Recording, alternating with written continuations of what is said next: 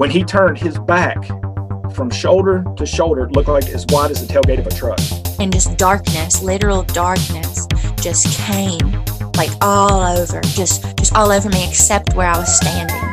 This thing let out the most blood-curdling, mind-blowing, spine-tingling scream that you've ever heard in your life, and it cut through me like a knife. And I knew that they were going to take me. I just knew it. And then the next thing I can remember is being levitated. Well, when I look in there, uh, I see two big eyes staring back at me. Hello and welcome. You're listening to the Bump Podcast, a place for the believers of the unexplained, monsters, and paranormal. Join us, and we'll go face to face with what goes bump in the night.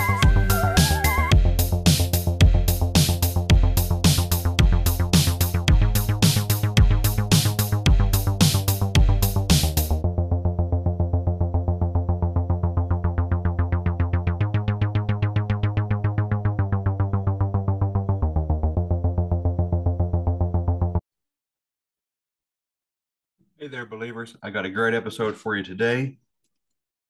This week, I'm bringing on Tanya. Tanya is originally from around here in West Virginia, I believe, but um, not anymore. She she moved uh, quite a while back, but she's joining us today to discuss a lifetime, really, of paranormal activities and uh, even even going to touch into some UFO stuff. So I don't want to give away any details. She has sent me this has to be probably the most thorough email I've ever received. It felt like I was reading a, a you know an actual book. You know, she did a great job expressing herself. She put it all in absolutely like it was well written. She put it into a Word doc this lady has stuff to say and she wants to make sure that I don't miss anything and that she doesn't leave anything out. So what I'm going to do is just turn the floor over to Tanya and let her discuss everything that's been going on. We wait for her to join us. Let me just uh, throw out there real quick. I have updated the website. So go to thebumppodcast.com, scroll to the bottom, and click on the Let's Go button all right. And join us on the members only side of the Bump Podcast. There will be giveaways. There will be early content releases. There'll be extra content releases. There's going to be some behind the scenes stuff, you know, into my personal life, things I like to do, my other hobbies and stuff I'm going to share.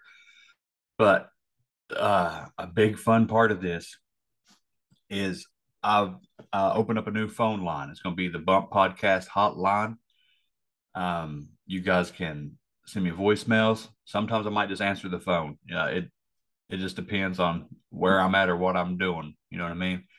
Um, but I figure all members we can get together and do like a big group text chat community so we could all have each other right there at our fingertips if we want to share prayers if we wanted to share personal experiences if we want to line up things for the show if we just want to talk about whatever just get together um, it'll it'll help bring our community together. So that'll be a lot of fun. Oh, here here's Tanya now.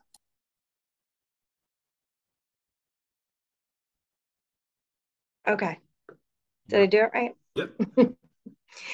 okay, so um my mom was um gifted uh, not like a mediumship gifted, but um, she had visions. And there was no getting away with anything when I was a kid, but um, she would get visions about things that were happening as they were happening. Um, like example, uh, she had three brothers die of heart attacks in the night, and those would come in dreams. So in the dream, she would see her brother waving from a train that was leaving. And when she woke up, she'd know that she, she was going to get that call that they had passed on. But another thing that happened was one night I was at a party and um, you know, you walk in, you greet all your friends, you hug them. And there was one gentleman there that I didn't know, but he was standing in the middle of everybody. And when I went to go hug him, even though I didn't know him, he took his giant hand and he put it over my face and he squished my little face. And it terrified me because I had no idea what he was doing or why he was doing it. And I guess he had been, he, he wasn't like a really happy go lucky person or anything. He was just not in the mood to hug like everyone was hugging.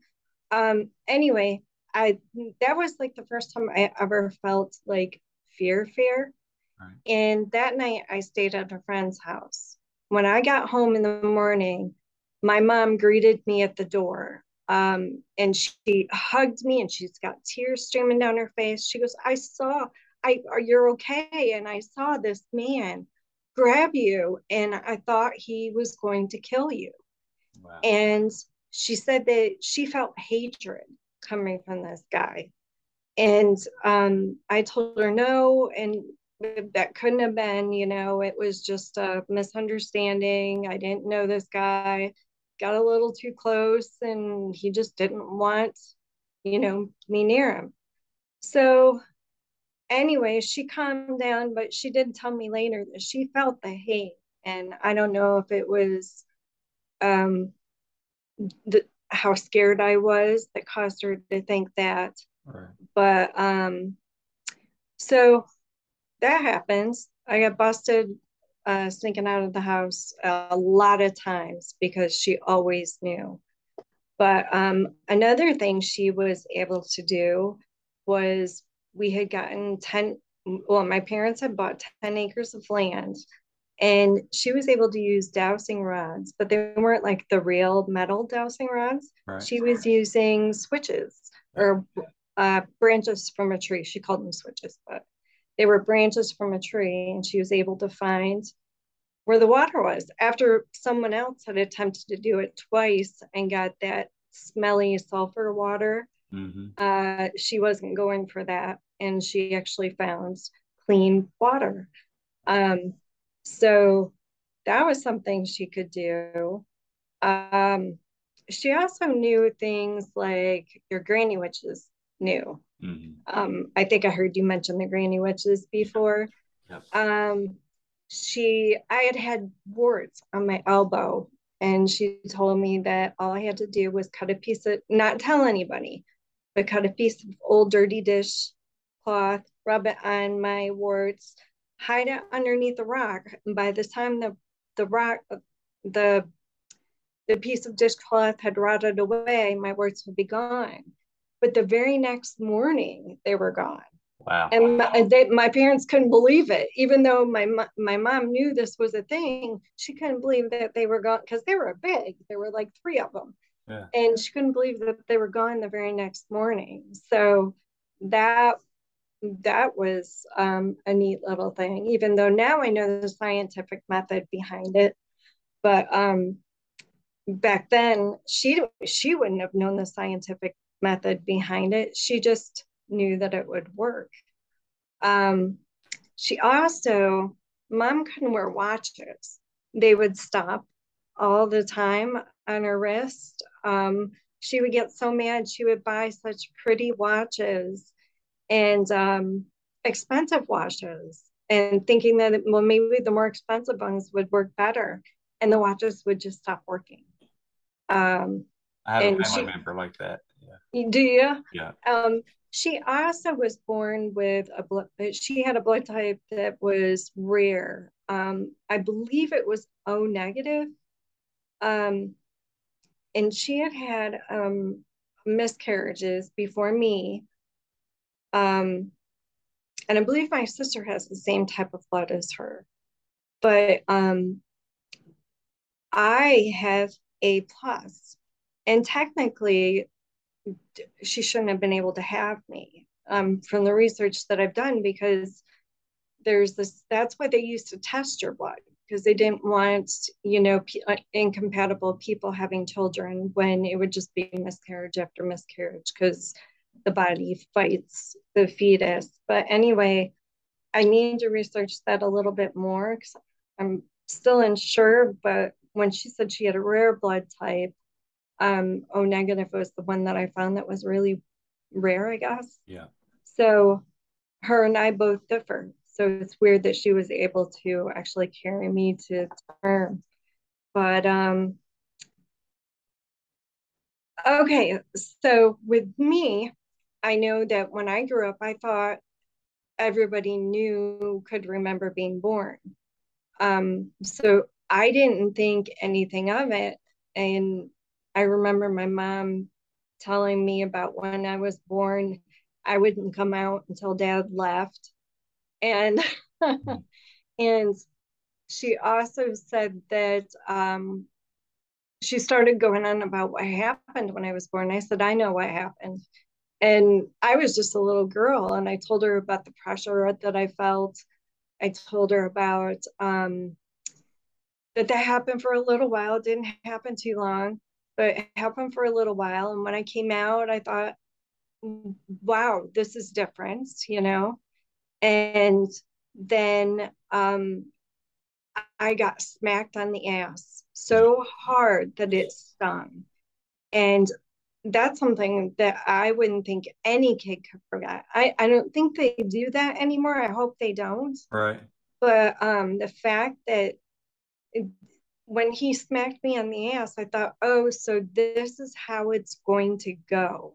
And I don't know if I thought that in English or if I just thought that in some emotional way in my mind. Right. That things had changed and they weren't going to be good because right. I, I I thought that anyway that stayed in my mind through my childhood. Wow. Um, I've run into a few people who do remember being born and but it, it doesn't seem like everybody does and i was kind of shocked that people don't remember that because i happen to think we remember changes um like big changes like um, when you're moving and a baby is moved from one room to another right that just that the way that i was moved from one house to another that was a change that i remembered so um let's see I just want to, oh, and uh, I was born a little bit different. I was born without tonsils. Um, and I'll talk about the other thing later on, but that was always kind of weird because, you know, pediatricians were like, when did you have your tonsils removed? And my mom was like, she's never had her tonsils removed. And they're like, well, she doesn't have any. And still to this day, every time my doctor looks at my mouth, I'm like, still no tonsils? He's like, nope, no tonsils. it's like a running joke with us. Um, okay, so my first UFO, I was eight years old when I saw it. Uh, we lived in Huron, New York, which is upstate New York. And um, am I going too fast? No, not at all. Okay. So we lived in Huron, New York, and I I was terrified of the dark when I was little, and I don't know why. Um, I kind of think I saw shadows, or I felt like somebody, I did feel like somebody was watching me all the time when I went outside. So I wanted to, it had rained earlier that day. And so we didn't know if the fireworks were going to go on and just the thought of parking and then having them cancel it and then getting out of there and all the traffic and everything and pretty much only one road going to Sodus Point where we would have went to go watch the the um the um fireworks. It, it was just too much of a hassle. So my parents didn't want to go. And they were probably tired you know they had worked all week. Sorry, excuse me. And so, um, so I wanted to go outside and watch the fireworks from we could see them from our front lawn we had woods all around us but in front of us was a apple orchard oh. and up beyond the apple orchard you could see more trees but you could see the tops of the fireworks on good days so i thought well I was trying to get mom and dad to go out with me and they didn't want to go. And So I said, well, I'll just go by myself. And they just kind of snickered, you know, they're like, and then, and as I'm going out the back side of the last door, I didn't even think to go out the front door for some reason, but I'm thinking I got to go by the woods to get to the front yard. But dad, I hear dad saying, I give her five minutes. So they're making bets on how long I'm going to stay out there because I'm so terrified of the dark. So I go out there and I'm all set to prove them wrong. And I'm I could see every once in a while the very tippy tops of fireworks. It wasn't even worth uh, you know, braving the dark. But then I get this feeling like I'm being stared at from above. And I looked right above me, and the only thing I could think of as a way to describe it was um, do you remember KITT from the show Knight Rider? Oh, yeah. Yeah. Remember the lights on the front of that car that would Yeah. go back and forth? Yeah. Yeah. That's what was happening up way up above me. And I thought, well, this is unusual. And I did think blimp at first. Um, but then it did this really fast zigzag and then took off. And I mean, the zigzag was wasn't a small zigzag, it was kind of big. And then when it shot off, it shot off so fast up and over the house. So I ran in, I tell my parents about it, and they're like, oh, it was just a blimp. And I said, but it moves so fast. And I told them about the zigzag and how it moved. And then my parents started talking about their UFO encounters. And my mom was kind of like, hush, hush, Mm. you know, and trying to see if I was paying attention or not. So I had to try to pretend I wasn't paying attention so I could overhear this conversation. And uh, dad talks about when he was a child, he had just started school. Um, I believe they had kindergarten through fourth grade at that time. Not very much, but just a little bit. And he talked about getting up, or no, he didn't. In the middle of the night, he was awoken to see little tiny aliens around his bed. And that's right. I did ask him about it. I said, What did they look like? or no, he didn't tell me about what they looked like till later. I pressed him on that later. But he's and my mom's like, Oh, don't don't you say stuff like that around her. And uh so but then he said, Well, what about the UFO, the flying saucer you saw? And my, my mom goes on to tell the story about her and her ex-husband. She was in the bathroom and she was doing, you know, number 2 Mhm. And her ex-husband was outside and he was quite the drinker. And he says, Daddy, come out here and see this UFO or this flying saucer. And uh, my mom was, she's like, oh, he's drunk again. And she's not wanting to go out. And a little while passes and she goes, he goes, Daddy, come out here and see this UFO. And she finally goes out there. And sure enough, there's this really low flying saucer. And she said it was so low, she, you, you could feel the heat emitted off of it. And I asked her what color it was, and she said it was red. But she said it was like the sun. So I'm thinking like a red, orange, maybe, or it was glowing because it was hot, maybe red because it was hot. But that's only what I could picture in my head. And I asked her if it was moving, and she said it was, but it was moving very slow. And she watched her and her ex husband watched it until it was gone.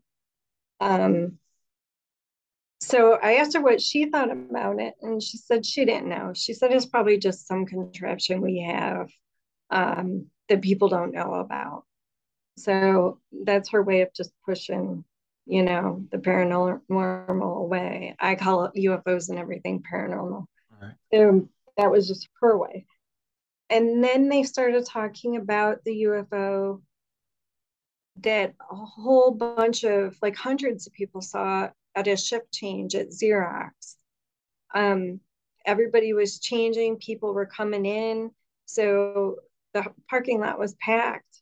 And there was this UFO in the sky, and everyone stopped to look at it. Um, later on on the news, they said that it was a gas, a swamp gas. we, we don't, I don't even think we have like swamp swamps in New York. Maybe we do. I don't know. But um, that's what they said it was on the news. Um, and I think that was it for that. Well, that's pretty intense stuff, though. Both of your parents had a definite UFO hmm encounter. You know, it, it wasn't just spotting a light in the sky. Your dad Yeah. wakes up to having beings in his room, hmm and your mom is so close to one she can feel the heat come off the UFO.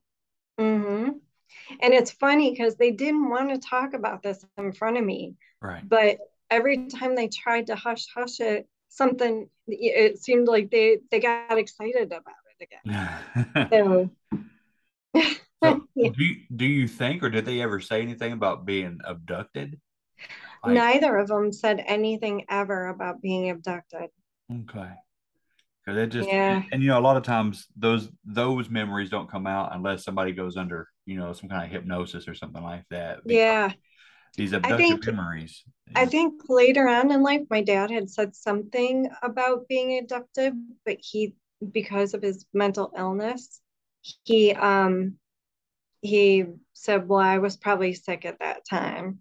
Oh, But the I think that him waking up to uh, he had a rough childhood, and but him waking up to having aliens in his room might have started this whole not being able to handle life itself.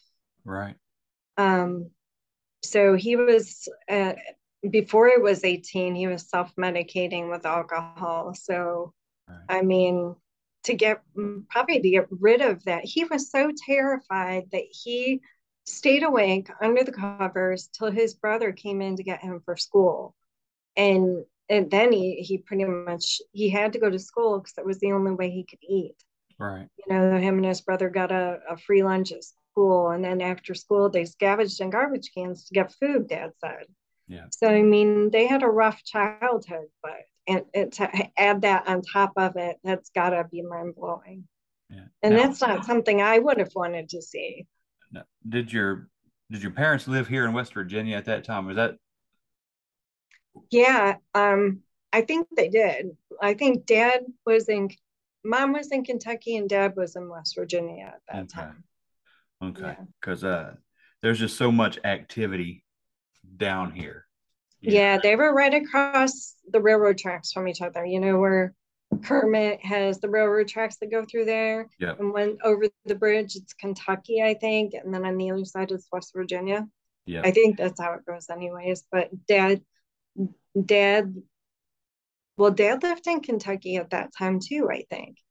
They, I think they moved around a lot, depending on where they were working and, you know, stuff like that, where the parents were working, grandparents and stuff. So, but I know mom's family had a house in Kentucky. Hmm. So, I'm just trying to most, keep, I'm trying to keep up and you know think Sorry. about where the no no no you're doing great. I'm just trying to keep up with like where where these events happened. yeah, well, the Xerox event was in New York. Okay. So, and then the the silent flying saucer with mom and her ex-husband was in North North Rose, New York. Okay. So they had already at that time they had already moved out of West Virginia. I guess there was no word, no work other than the coal mines, and they wanted to try something different, so they moved up here. yeah. But okay, let's move on to me, I guess. Yes, ma'am. Um, okay, so in 1986, I'm I'm in Huron, New York. Uh, we're on that 10 acres land that my parents um, bought, and they have been living in this little tiny trailer, and they had had saved enough money to have um, a basement made and have a a house put there, a, a double um, is it a double wide or I'm not sure what they call it. It's not a trailer, but it's not like a house house. It's probably a, a double wide or a modular home. Like a modular home. There you go. Because it was big enough to be a house, but Right. it confused me. I have no idea. So they had had that built there. And this one day, I invite a friend over, and they had had this beautiful back deck on the back of it. And we decided to lay out in the sun, you know, like little girls do. And little girls, um, anyway, so we're laying out there, and I'm too antsy to lay in the sun. I'd like to think I can lay in the sun, but forget it. So I get up to take a shower, and as you walk into our shower, there's like French doors, and I always need to keep at least one of those doors open. But I think both of those doors were open at the time. And then in front of you, there is like a jacuzzi, and there is uh to the left are his and her sinks, and di- dividing the jacuzzi and the his and her sinks is half glass designs, half uh glass, and then glass design or half mirror designs and glass. So it's like mirror designs, glass, mirror designs, glass. And then there was a skylight that made it pretty bright in there. And then off to the right, there's a stand up shower with a beveled glass door. Mhm. And so I left everything open because I get claustrophobic when it gets steamy. So I just went in there to take a shower. I'm just putting sh- shampoo in my hair. And I see this blonde girl walk in the bathroom and she's the sun is shining down on her blonde curls, which I'm confused of because my friend outside has straight blonde hair. The sun is shining down on her curls. She's wearing a white uh, long sleeve nightgown. Um, and I'm trying to look at her face, but I can't really see the face detail because of the bevel on the glass.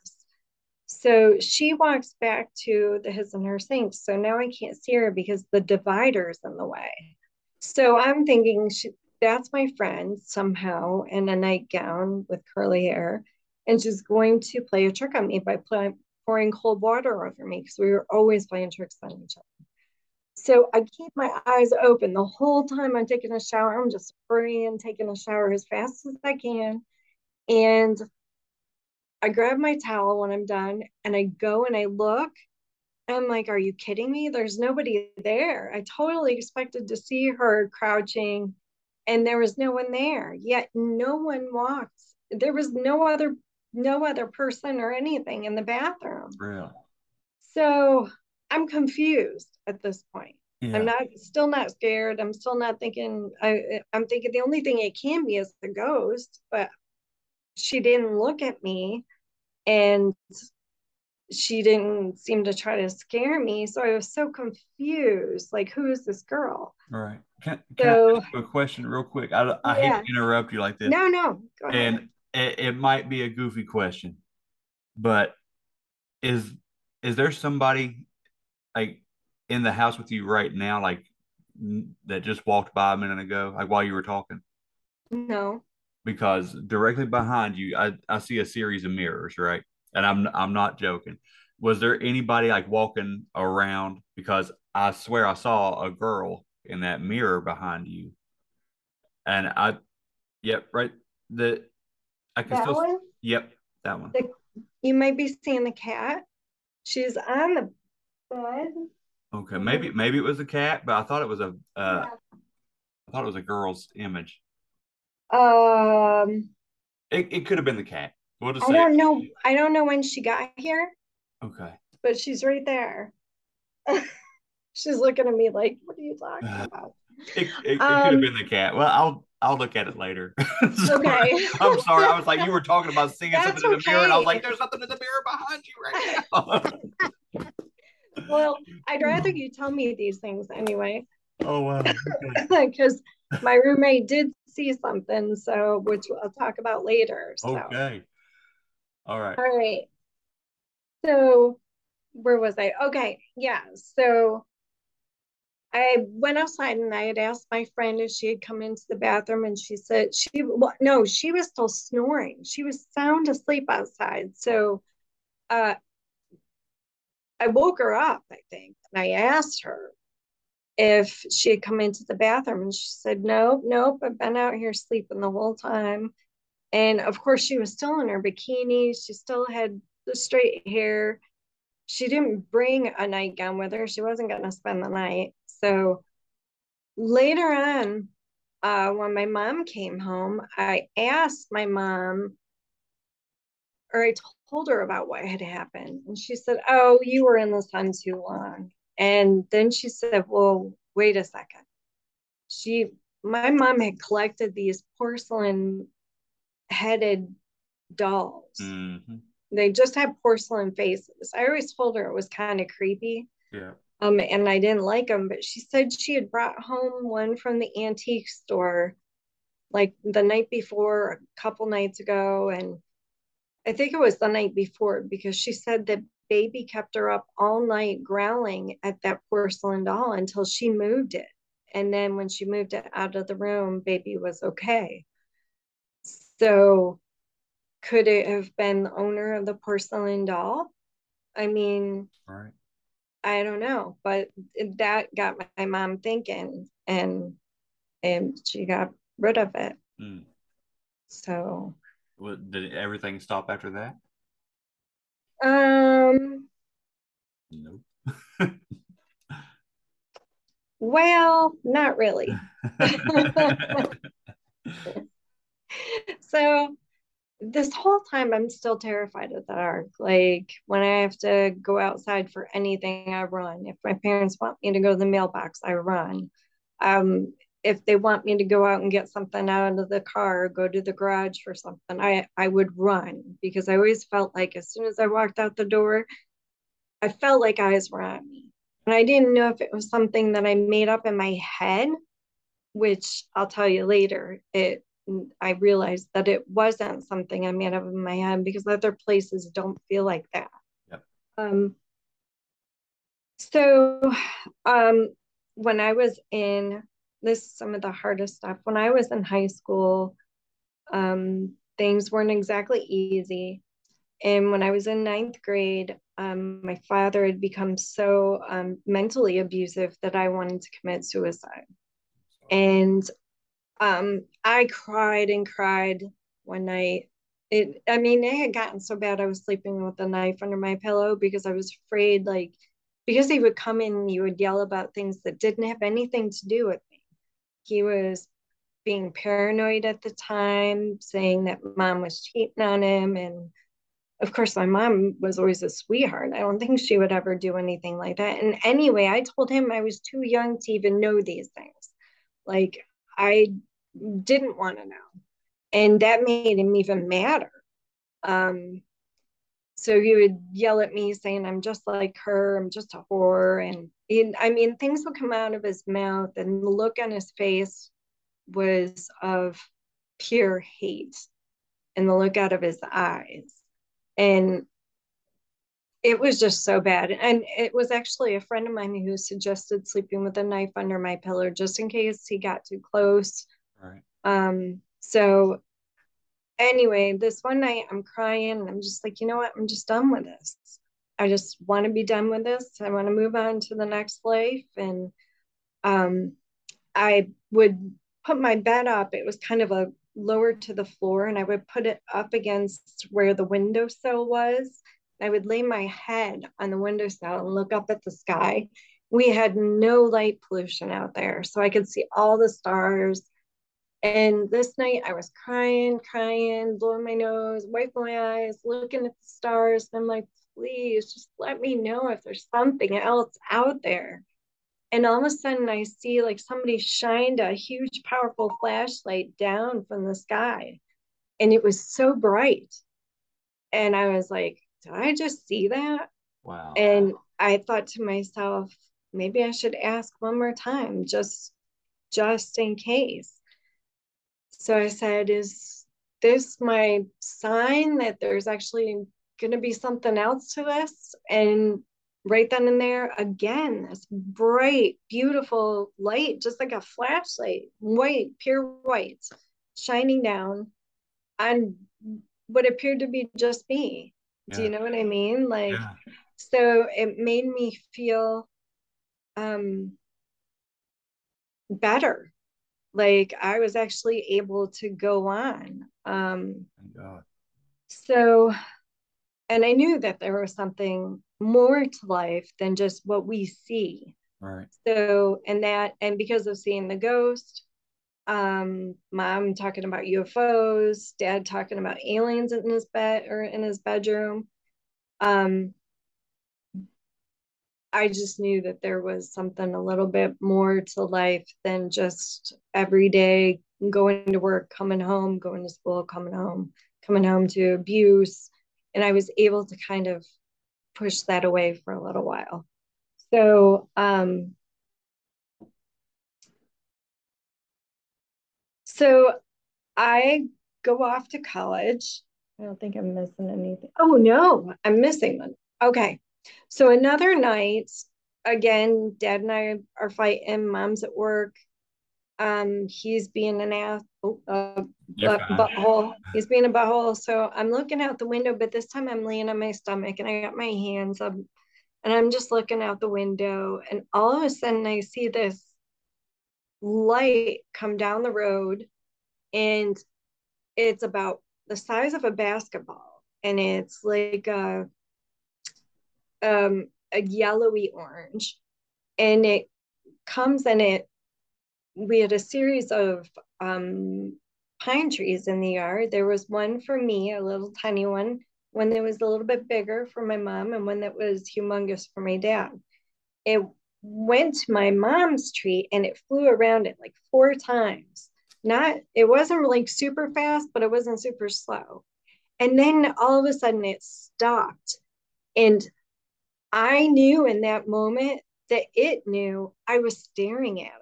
Like I totally had this feeling I, like a deer in headlights. Yeah. And it came straight for me so fast that I threw the covers on my head and I ducked. And when it didn't hit the window, I peeked back up and I just peeked up high enough to see the glow of it go up and over the house and I didn't get a good feeling about this. Oh, like when when it had stopped for that second or two, I had a feeling that it it wasn't good. Um, but that that was it. But so I now I know that there's something good out there, and I know there's something bad out there. Yes. So but I didn't know how bad it could get. So then I go off to college and I'm in a girls' dorm. and you know, all the paranormal stuff that you hear people say about dorms. Yeah. Um, it's true. Because the girls would talk amongst themselves about paranormal stuff and then I would hear stuff here and there, but nothing ever happened in mine and Kathy's room. So we were kind of happy about that. We were like, okay, yeah, we got the I know haunted room. But one morning, I feel something sit on my bed, and you know the bed depresses. So you wake up and you fully expect someone to be there. Well, when I wake up, I see Kathy standing with one of our one of our friends and they're they're whispering back and forth. And i said kathy what you need? And she said oh, did someone just sit on your bed? That was the first thing she said. And i'm like yeah.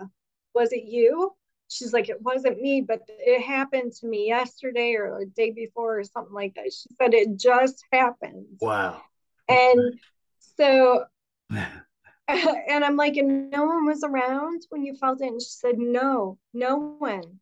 And she said she felt the bed go down and everything. I'm like, I did too. It was just so weird. Um, but other than weird things, like I had jewelry come up missing in the dorm, and we used to lock our door. So either someone would come in when I was sleeping and steal something, or I'd things would just disappear.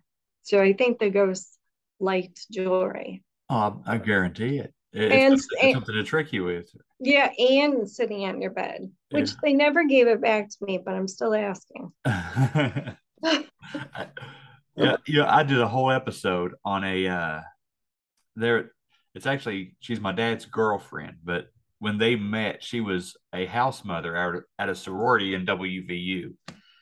Oh, And talk about haunted. She had so many stories that I, you know, I'd let her have a full episode just talking about things that happened there. Um, like upports and airports and stuff like that. yeah, like it was stuff just come up missing and showing up stuff and missing, uh, whole like potted plants, like house plants moving, uh, full body apparitions, like crazy stuff went on there. But yeah, it was one of my, it was it's like one of my first season episodes. It was, it's fun. It's a good one. I'm gonna have to look at it. It's a good one. Um, okay. So I think the next thing is my mom decides to take an early retirement to Florida because she has lupus. She's starting to feel really bad and she's unable to work. And of course, dad hadn't been working for a long time. So um, we moved to Lake Wales, Florida, which is right in the center of Florida. Um, I'm leaving work. Oh, I used to hear my name called all the time too, by the way. And I've been hearing my name called for a very long time. Um, and I like when we, this is a good, like, I remember hearing my name called in a crowd of people, which I know that can happen to a lot of people, but this is a really good example of how it actually sounds. I was going to work really early in the mall one day. And I what I did was I would open up the store and I'd like to be there before other people opened up their stores. I just like to get in and get ahead of the game. All right. And um I'm walking in and the only other people there are probably janitors and they haven't even started doing the floors yet. So I'm walking in and I'm walking through the food court and I hear somebody say, Tanya. And it sounded like they were right behind me, like they they could just grab me on the shoulder and turn me around. So I said, I said, what before I even turned around. And there was nobody there. Mm. But I fully expected to see someone right there. And it was loud and reverberated with what I thought was um the mall, but it could have been in my head, like telepathy wise. All right. Um, but I'll I'll get to that. I have something else that kind of relates to that. I think I'm going out of order of that. Okay, so we're in Florida. And I'm picking up. I'm working at the mall, and I'm picking up a friend of mine. He lives close by, so I'm going to drop him off at his house. And he yells at me, Tanya, pull over. And of course, so I pull over thinking, what's wrong? What's wrong? And he's like, look, we look up in the sky and there are now the sun is starting to set, but there there are what appear to be three balls of light, uh, one in front and two behind that. I don't know if you see me. One in front and then two behind that. Does that make better? and they are as bright as the sun but it looks like aside from being as bright as the sun it does look like there is a, like it's made of diamonds or it's beveled like the old um light switches on old pickup trucks. Like remember how that was beveled? It might still be beveled i don't know but it beveled and it looked like that. Um i'm going to paint it one day but I just don't know how to go about it yet. But um, it was brilliant. And then after watching it for a little while, we drove for a little ways and we get to his house and we're outside watching it. And as we're outside watching it, it they go away one at a time. And as they go away, they're going up and away, like Mm. fast. yeah. They were gone in no time, one at a time, up and away. So I get home and I'm telling my mom about that. And I my friend said he was going to call around to see um, if there were any explanations. Like he was going to call the, I don't know, like the army bases or something nearby and and see. And I think he called somebody and they said, "Oh, those are just projections." Well, they clearly weren't projections by the way that they moved away, Right. unless I mean, I guess they could do that, but in, in that bright, I I just don't know. But um when I got home, I, I had called a friend of mine and I said, "Did- We just saw UFOs. And he's like, We did too. We just pulled over too. They were on the throughway and they pulled over so that they could all get out. And he said there were so many people who saw these. Wow. Um, so they were in, we were in Lake Wales, which is the middle of Florida.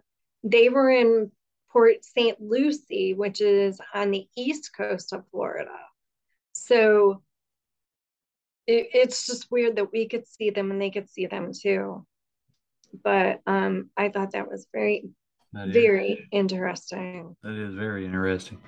There's been so many UFO uh, encounters and sightings and activity in your life. It's I know. that's And there's been others, but I they've happened at night. I've only seen the lights or seen the light emitted, and I'm not either I didn't see them for very long or I mm. tried using my phone to get one and it was gone before I could get it on the phone. And then I've tried seeing them through my phone and I couldn't see it through the phone, but I could see it with my naked eye. And so I've I've given up because I'd rather be able to see it yeah, than go to get my phone and miss it. yeah. Just enjoy the moment. Yeah. Yeah. Yeah. So after that, my parents have a house built in North Port, Florida. And um, this is a, a little bit different. My mother's dog, Baby, dies. And she's sad. And that night, she retires to her room. And I'm sleeping on the couch. And I hear the doggy door flap. And I'm thinking I just forgot to, we never put the doggy door back in.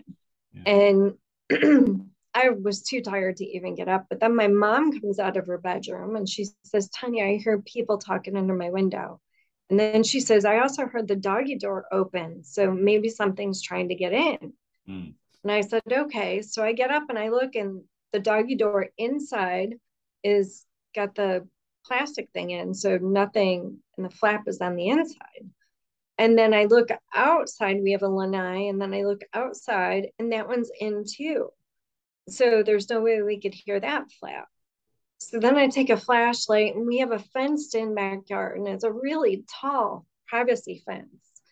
And I shine the flashlight around, there's no one around. It's silent, so there's no parties going on next door. Um, nothing. So I'm like, okay, this is weird. So we sit out there and we smoke our cigarettes and we talk about it a little bit more. And I'm like, well, maybe it was just baby coming to say goodbye. Yeah. She goes, What about the voices under my window? And I said, I, I don't know what to think of that. And it didn't dawn on me till later that maybe as baby was leaving, they were opening up to let him in. You could hear people talking. I mean, it could be possible, or maybe somebody was coming to get baby. Yeah. Could be. Um, that dog had been with my mom for so long. I think she lived like 18, 19, 20 years, maybe. Oh my goodness. Yeah, and she was the sweetest dog.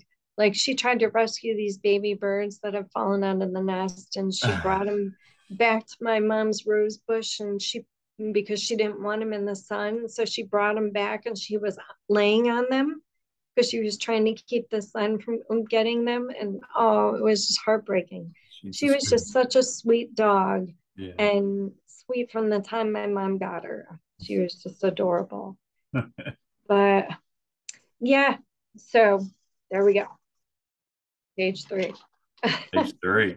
I love Yeah. it. and I, I talked about that in the intro too. I said this has to be the most well written and like thorough email I ever received. Everything was like it was in a Word doc. You know, it felt like I was reading a book, and it was perfect. You know, I Well, loved it. I didn't proofread it, and I found a lot of mistakes when I went back through it, but like spelling and like words that weren't supposed to be the words that I wanted. they were real words, so they weren't really misspelled, but that wasn't the word I wanted. but, and this was really when I sat down, it was a lot easier to do than what I was trying to make it out to be. Yeah. So, okay, the next, I'm in Orlando, Florida, and I'm living there because I found a job there. But um, where I'm living is kind of like on the outskirts. So there's kind of like a dirt road that you have to turn on to get to my house. And the dirt road is halfway up this hill or close to the top of the hill actually to get through. And that light was backed up all the way to where I was getting ready to turn. So there was enough room for me to turn. But as I'm going to turn, I hear really loud a train horn and train like the chugga chugga of a train. It's all really loud. And I stop. And as I stop, these cars come flying over the hill and they smash into that car that was next to me, which smashes into another car. And all these cars are piling up, which make them pile up on each other. It's just a big mess. Hmm. And um, I'm left wondering where the train noise came from because I'm looking around and I'm like, I have never heard a train near here. So then um, I call 911 and I get out of the car and I'm helping these people. This lady was bringing her husband home from a triple bypass surgery, and oh, he was having chest pains. And I just wait, I stayed with that couple and waited for the ambulance to come and somebody to come with them because they were just terrified. So I just leave my car up to the side and I walk home and I'm telling my roommate, I'm like, about the accident. And I said, I heard a train and a train whistle. And he's like, There's no trains near here. And I said, Really? and all I could think of was mom's story about the trains and her brothers waving. And I'm like, Well, I missed, maybe I missed my train. I don't know. Or maybe I was supposed to miss the train. But um, somebody somewhere helped me and that sound was inside my head Absolutely. like it wasn't outside it was really loud and it was inside just like how i hear my name being called Yeah. um so okay did you want to say something No, I just it's just like you definitely have somebody watching out for you. You know. yeah Somebody- yeah i somebody's on my side Yeah. So then I'm in Port St. Lucie, Florida, and I meet this guy Seth, and he um he's at this party with us. And I've seen him at parties before, but I really didn't know him that well. And he said he pulled me aside and he said, "Tanya, do you believe in telepathy?" And I said, "Yes, actually, I do." And he goes, okay, I want to try something with you. He goes, but you gotta let give me some time. Let's go play cards and I'll figure it out. And I said, okay. So I'm playing cards, and all of a sudden I hear Tanya in his voice in my head. And Hmm. I I looked at him as he was looking at me, and I said, "You," because I'm sitting across the table from him, and but there's other people around. And he goes, "Yeah." And so later, I pull him aside and I said, "How did you do that?" And he said that when him and his sister were younger, his dad was overly protective. And they would get into trouble so bad that he would banish her to one side of the house in her bedroom and him to the other in his bedroom. Well, they were so far apart, they couldn't communicate. So they had to come up a, with a way to communicate with each other. Um, and that was t- using telepathy. And he said Right. that some people are more susceptible to it than others. So I figure I guess I'm susceptible to it, but also that was Seth's voice that I heard in the mall that day. Really. So he Yeah. was trying. Yeah. So he knew that I could already receive it. I wonder how he knew you could do I don't know. We we had seen each other at parties. There must be something that he can No. get into, Mhm. you know, first before actually doing it. Like some way he can check me or check people to see. And he knew that I was one who could receive it. And I believed in it because I had already been thinking that I wasn't hearing my voice being called outside of anything, that it was some kind form of telepathy. So he has since passed away, but I keep asking him in heaven if he'd try telepathy with me while he's in heaven, but I haven't heard anything. That would be great. I know that would be really cool. Maybe he could tell me a little bit about, you know, what heaven is like. And Yeah, get the inside scoop. Yeah. I get a little bit of the inside scoop, but Right. I'll tell you about that later. Okay, so if we have time, We do. just let me know if we run out of time. You're good. Okay. So, okay, let's say I'm on St. Simon's Island, Georgia. Um, and I was a smoker. So I would sit out on the marsh side, looking over the marsh towards inland and smoke. And I had been seeing these lights. Like they reminded me of fireflies over the water. You know how they kind of play and Mhm. I had been seeing these lights over the trees and several of them. And it was like they, it was kind of coordinated, but kind of not. Like they would switch off, one would come in, switch off. It was just, it was just weird. It was like they were coordinated enough not to smash into each other. Um, so one day I didn't know what they were, and I thought, well, maybe there's a paper mill. There's a paper mill on the island or on the in Brunswick, but I didn't know if it was over there. So I thought maybe it was the paper mill, maybe I don't know, throwing up something in the air that lit up. And I asked my husband one day, I said, What is that over there, those lights? And he couldn't see it at all. Really? Yeah, and I had been watching them every night and never failed. They were always out.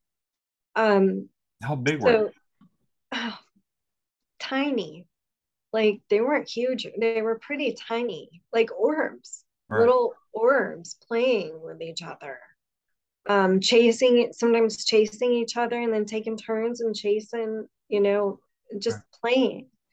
Um, and then Thanksgiving night, we had went to visit his family, and when we got home, I went outside to smoke, and I'm out there leaning on the on the balcony ledge, and I look up, and there's this gigantic, uh, perfect triangle, um, above me, no lights on, and as it's coming over me, I just see like a um a green iridescent mark in each corner of like where maybe a light would go. It just looked like green green iridescent film in the shape of a quarter moon. And it um I watched it. I didn't even call my husband out because I didn't want him I, I I didn't want to share the experience with him because he was a jerk. So we had been fighting that day. So I was like, this is all mine and I'm not going to let him have it. I did report that one to MUFON, but their system was so archaic back then Yeah. that I don't know if they even got it. but it was really archaic at that time. It's much better now, but um so it was going so incredibly slow though that if it had been any lighter, I would have been able to see the underside, you know, but it, it was already getting dark. Yeah. The sky was like this beautiful velvety blue, and I just could not see anything shining off of it or anything like that. So, and um, I watched it until some trees got in the way and it was gone. But that was, I was just amazed that it didn't fall out of the sky, put it that way. and it was so close I could throw a baseball at. I didn't feel any heat. I didn't hear any noise. Um, I didn't get uh, the feeling like anyone was staring at me, so it apparently didn't see me. No fear. Um, no fear at all. Yeah. But it and and then I researched after that. You know, I, looked at the TR3B. It didn't look nothing like that because it was an absolute perfect triangle. Every um every side was equal, and the TR3B has one side that's shorter, the back side. So, and then, like I said, I didn't really see anything, any seams or anything around the edge. But then again, it was it was dark. I think there was a full moon that night, but it was way over on the other side. So I didn't get to do that. If only I had thought of grabbing a flashlight. but so that was St. Simon, Simon's Island, Georgia. Um, funny enough, though, when I was in Florida, I ran into a kid who said, Oh, you used to live on St. Simon's Island. Did you see, did you ever see the UFOs? And I said, Which ones are you talking about? And he goes, The ones that fly over the, on the other side of the marsh towards the inland. And I said, Yes. But my husband couldn't see them. He was funny. I could see them, but my girlfriend couldn't see them. So, and then I got to thinking maybe it's something with the way our eyes are. Like, yeah. you know, nobody's the same. So. I don't know. Yeah, because you know how limited our spectrum of vision is, right? Yes. The spectrum of color that we can see. It could be yeah. it could be a thing where, you know, just like color blindness, you know, maybe you could catch certain illuminations that others can't see. That that's yeah interesting.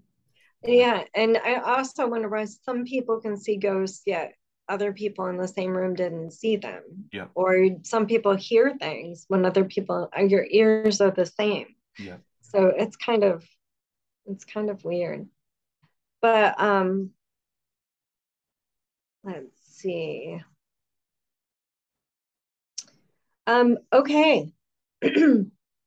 so first, I, I had forgotten something that was really terrifying. And I guess it's because I didn't want to think about it, but um, I thought maybe I should let you know about it. Um, my boyfriend and I had got a condo. They were they had these million dollar condos that they had built in Placida, Florida, that were on the water. They were absolutely gorgeous. They were huge, hardwood floors. I mean, everything was beautiful. And they decided to rent a few out. So at least they were making some money. Right. So we got one of these condos. And it had been a rest there had been a restaurant there people were mad because this restaurant had been there for years it was an old fishing restaurant where people would come and dock their boats and they were mad that they built these condos that weren't even in use so here we are in this beautiful condo every night at 3 a.m. on the dot, I'm hearing an alarm go off. It takes me a while to figure it out, but I realize it's the alarm of the um, elevator. And there were only one other couple that lived with us, and they lived away from the elevator. And there may have even been an elevator on their side, but they were elderly. They're not getting up and walking at three o'clock in the morning or anything like that. Right. So, three o'clock in the morning, the alarm in the elevator goes off. It doesn't stay going off though, it goes off just enough to wake me up at three o'clock in the morning every morning. Hmm. So, yeah, I'm trying to sleep through this and get back to sleep afterwards and then I'm in the shower. It's this huge glassed in shower, it's a huge bathroom. And I've taken plenty of showers in there before, never had a problem. I go to open the door, and right in my ear, someone goes with this hot breath into my ear. Like it was a, a really loud pee sound, like just so close to your ear. And I yanked my head around, there was nobody there. And I thought maybe Shannon somehow came in and he was going to scare me. All right. But nothing, no one there. And so I, I, I thought, okay, I'm just going to play this off. You know, maybe just the air got weird in here, something weird. So then I think this might have happened right before we moved. Um, I'm sleeping, and all of a sudden I wake up, and his face was right in my face. And I pushed him away, and he had his eyes were so wide I could see the whites on uh, around all of his eyes, and his face, his mouth was doing something that it looked like it was going up then curling around. It just didn't look like anything he had ever done before and it it didn't look like him. It looked evil. It was the scariest thing i've ever seen. And i pushed him away. As i closed my eyes and pushed him away as fast as possible. And when he i pushed him away he kind of slumped back. And that look on his face was completely gone. And i woke him up because i was angry. And I said, Do you know what you just did to me? And he's like, He's groggy. He's like, What? What? What? He's like, You're dreaming. You're dreaming. I'm like, No, you were just in my face. He's, he's like, No, go back to bed. You know, and it looked like the sun was just getting up. So I just got out of bed and I was angry.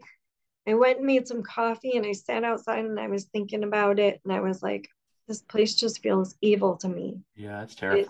It, it just doesn't feel right. And I think the last straw was when his parents decided to take a vacation. And it was my turn to pick the restaurant. So I picked this little restaurant that had, you know, I had had good luck with, and we had eaten there several times before. And they had four days on for vacation and um this was the very first night that they were there and they come home and all of a sudden they're like we don't feel good and they were so sick um all weekend long four days they were in the bathroom and in bedrooms. They all had, they both had to go to separate bedrooms. Luckily, we had three bathrooms and three bedrooms. So they each had their own bathroom because, and I, I don't, can't even tell you how much weight they lost that weekend because they couldn't hold anything down. And it was just four days of pure hell. And I called the restaurant uh, and they had eaten the clam chowder, which is easy for clams to go bad. So I just thought, well, maybe it's the clams. All right. I called the restaurant like three or four times, and he said no one else has reported being sick from eating the clam chowder. So then I just, it was in the back of my head that it's this place, that it's, there's something about it. We're not supposed to be here. Yeah. So um, we left. Um, we got um, a house. We rented a house on in Placida on the water, so we could have a boat lift, all that yummy stuff. But I think I think water carries spirits easily. Yeah. Um, so you're in for it, you know. so we get this um house and it um for the first the first night we wake up in the middle of the night hearing the sliding glass doors open and close. And the dog's alert too. He heard it too. So we have this belgian shepherd dog who is like a great guard dog and he is alerted as well so he's like you go look and i'm like no you go look and take your dog and he was like, Well, all three go look. I'm like, Oh my God. So all three of us go around and check the doors, and they're all locked. There's no sliders open. This house had like one, two, three, four, five sets of sliders going into the pool area. Yeah. And it was a big open concept. So you can hear when the doors open. You can't hear really hear much outside of the house of anything that's going on. Because other people had said, well, maybe it's someone else's sliders. I'm like, no way, not the way this place is built. Um, and so every night we would wake up in the middle of the night to the sliders opening. And Hmm. so every night we would get up and check the sliders. And we did that for a good week. And then after that, I just started laughing when it would happen. And we wouldn't even check.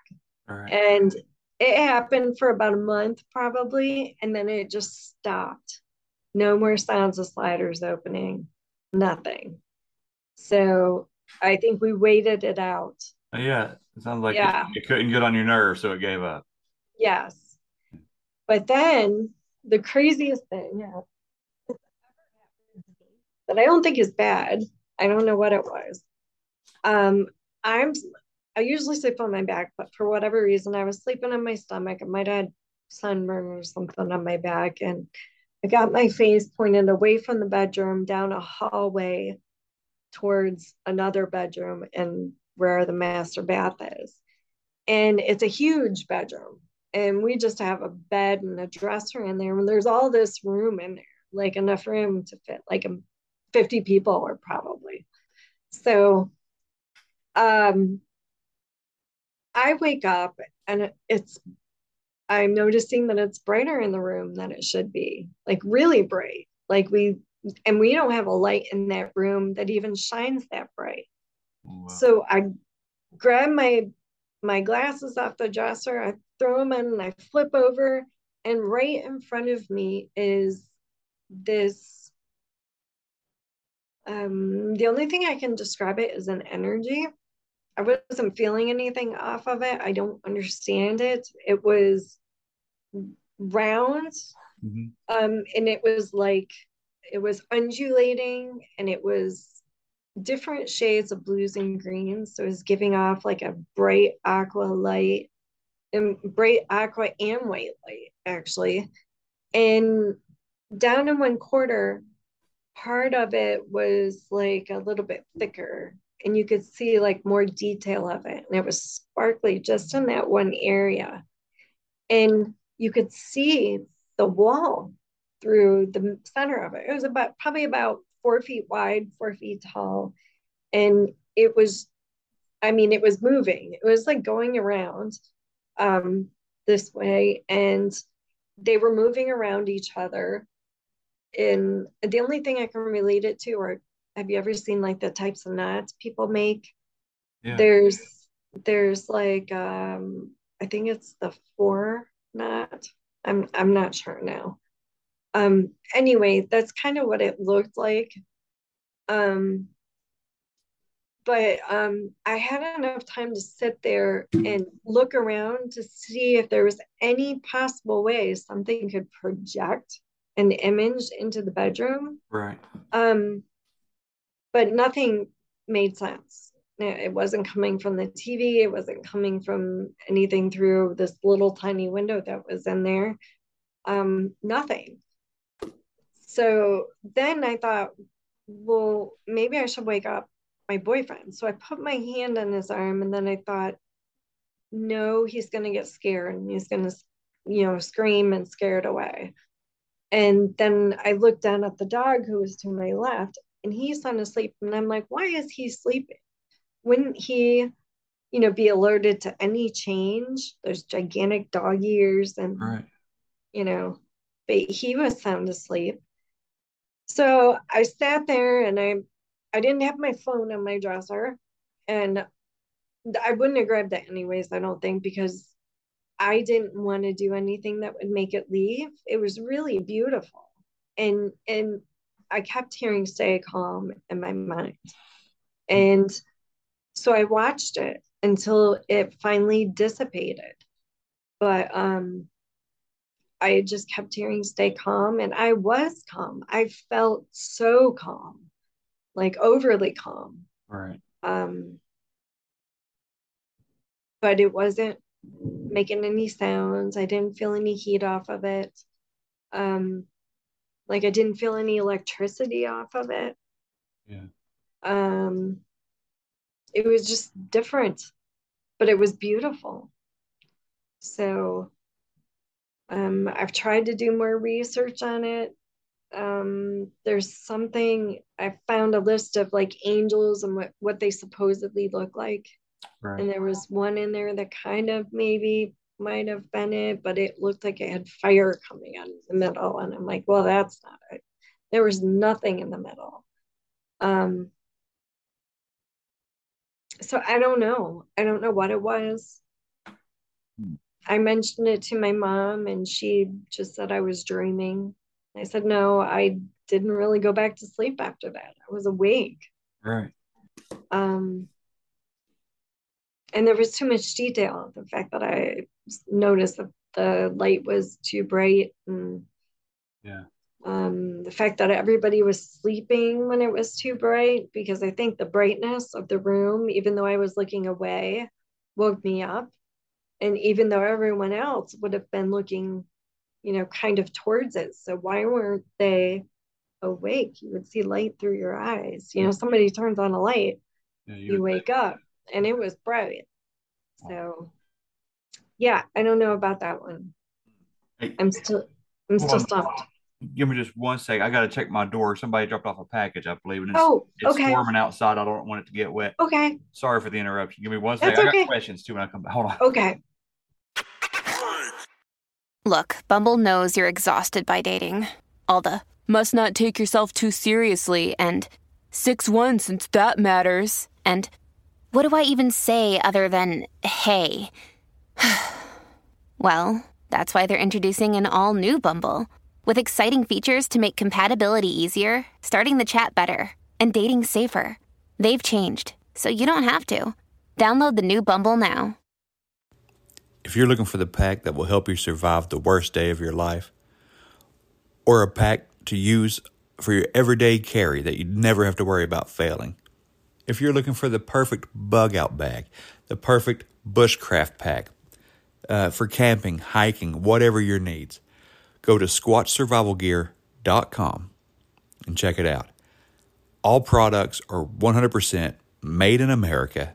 You can use promo code BUMP22 and save 10% site wide. All right, that's BUMP, B U M P 22 to save 10% site wide. This is a veteran owned business. Like I said, every component of every product made in America the buckles, the zippers, the straps, American made. Um, there's never been a more important time than now to bring it home. You know what I mean? So go to squatchsurvivalgear.com. Best products on the market. I've got videos on YouTube about it if you want to see it. Um, or just go to the website, check it out. Squatchsurvivalgear.com. But wait, there's more. hey, Chris messaged me and said that if you guys use BUMP22 as the promo code this year, that he's going to increase that discount to 15%. So get on there now. Use BUMP22, save 15% site wide at squatchsurvivalgear.com. So sorry. That was uh, I had actually ordered a phone Oh, through AT and T for the show. That way, people could call like a hotline, and I I heard it. I heard it get delivered, and it got a little bit wet on the outside of the box, but I can worry about that later. okay. Questions. I have a couple of questions. Sure. That light. Do you think it was? You you said you looked up angels and stuff like that. Did it seem like it was uh, alive, like a biological kind of thing, or was it more like a portal, maybe? I don't know. I've never seen a portal, so I don't know what a portal is supposed to look like. And as for biological, um, I, it just the only way I can describe it is energy. Yeah. I just don't know what it was trying to do or relay or anything like that. That's incredible. You know, and I was thinking, you know, I, I'm I'm going through everything I can I've ever heard of. I've never seen anything like that. Uh, did it seem like something you could touch, or would it be just like a an energetic kind of light? Did it? Oh, I wanted to touch it, but I was afraid if I'm if I did, it would go away. right. So, but I didn't want to touch it. Yeah. I thought about that. no doubt at all. Uh, that'd be hard to resist. You know, at least at least for me, I I would I would probably try to jump into it. okay, well, I'm I'm sorry for that interruption. no, that's okay. Um, go ahead, just where wherever you want to go next. Okay, so that might have been it for there. Um, Indians had did live on that land prior though. Um, I forgot who they were now, but that was a um a huge massacre of Mhm. Indians there. There's a lot of Indian mounds around that area too that they were trying to um make um make it make them into parks. So uh so later on in 2013 um I lost a job that I never should have taken. I was not qualified for the job. And when we were talking, I thought they were I thought they were talking about something completely different. And then after I got the job and I realized that, I came home and I told my boyfriend about it. He said, "Oh no, just take the job. You'll learn on the job." Well, that was kind of stressful and it wasn't I wasn't learning fast enough because they were giving me jobs to do and I was not able to get them done in in a an efficient time. right. Um and I kept asking the guy, I I told the guy, one of the guys that hired me, I said, look, I am not qualified for this job.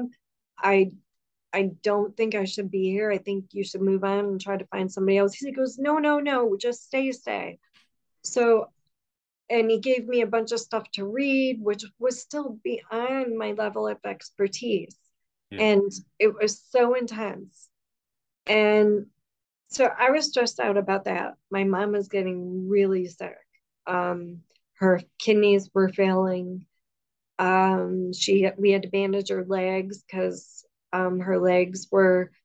It was just disgusting, just the stuff that was happening to her, and she was not liking it, and I felt so bad. And my dad was always running around; he was never home.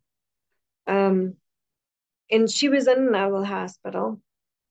And then all of a sudden, even though I've been asking this guy if I should leave this job, who is above me, and one of the guys that hired me, his boss comes to me and fires me in a way that was so humiliating and devastating um, that it crushed me.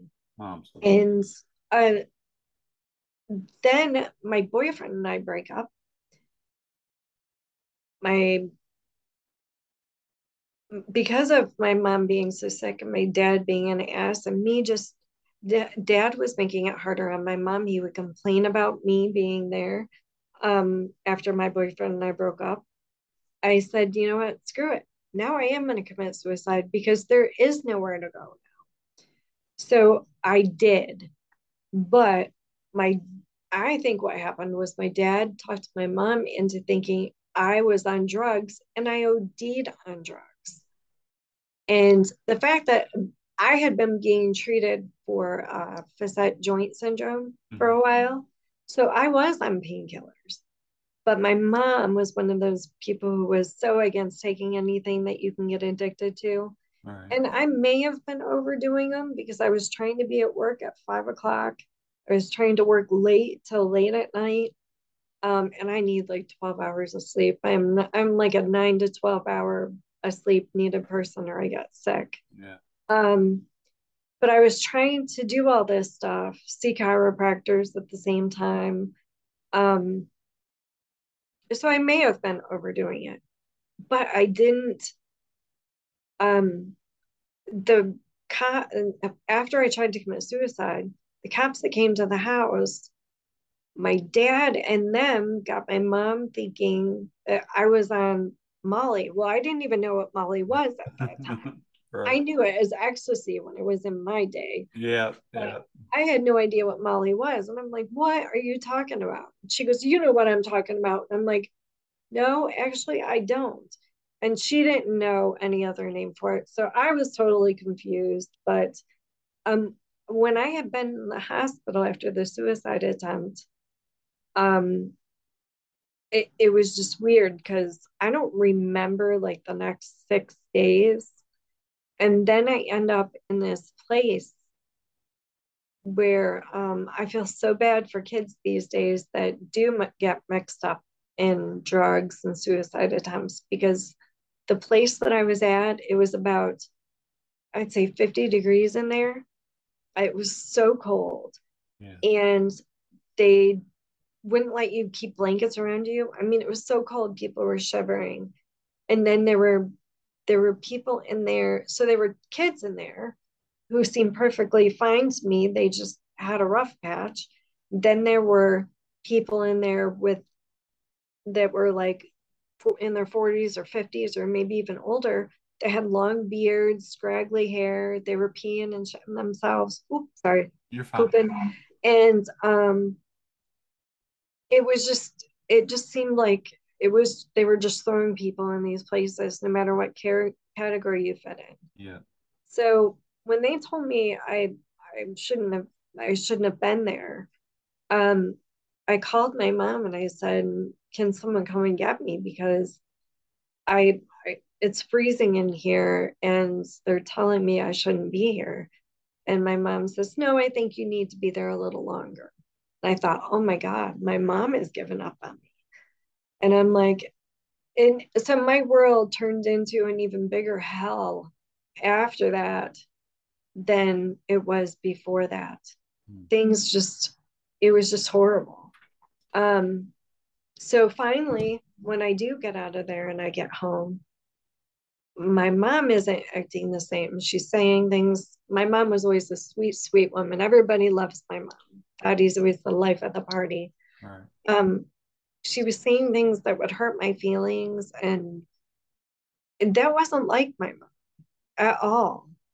Um, I was trying to ask her, you know, if I needed to go, if dad was making it just too hard for her. And um, she was like, no, no. But then she's like, don't you think you should go move in with your friend in New York? And so I did. I just left her and moved. And when I did, I came up here and all my friends were very nice and openly receiving of me coming here. Right. And um, then my dad would mom didn't want to talk to me on the phone. Um, things got kind of sad. She didn't want to talk to me on the phone. She said, Why don't you just call once a month or once every other month?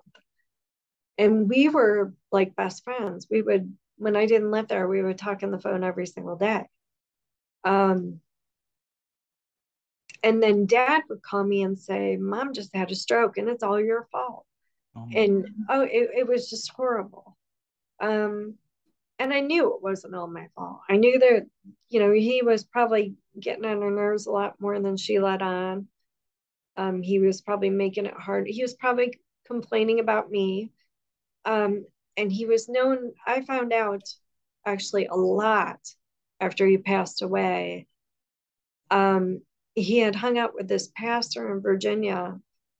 And when I met the pastor, um, he was a great guy. And then I called him to let him know that dad had passed away. And he said, You know, you are so much sweeter than what your dad made you out to be. He made you out to be this awful, conniving person. And I was so hurt. And I knew because he, my dad wasn't all there towards the end, and he would call me thinking I was my uncle and he would complain about me saying that I was good for nothing and Oh.